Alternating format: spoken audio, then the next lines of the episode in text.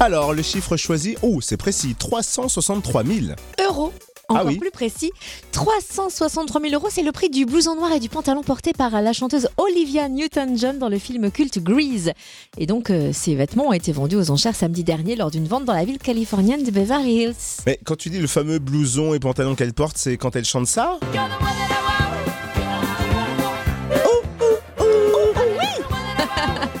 C'est ça Exactement. Ah ouais. Et tu vois, comme quoi, euh, plus de 40 ans après sa sortie, ce film euh, musical suscite toujours autant d'engouement. Ah bah oui. Ces deux pièces sont parties pour deux fois le prix estimé quand même. hein. Ah ouais. 363 000 euros. Et ce n'est pas tout.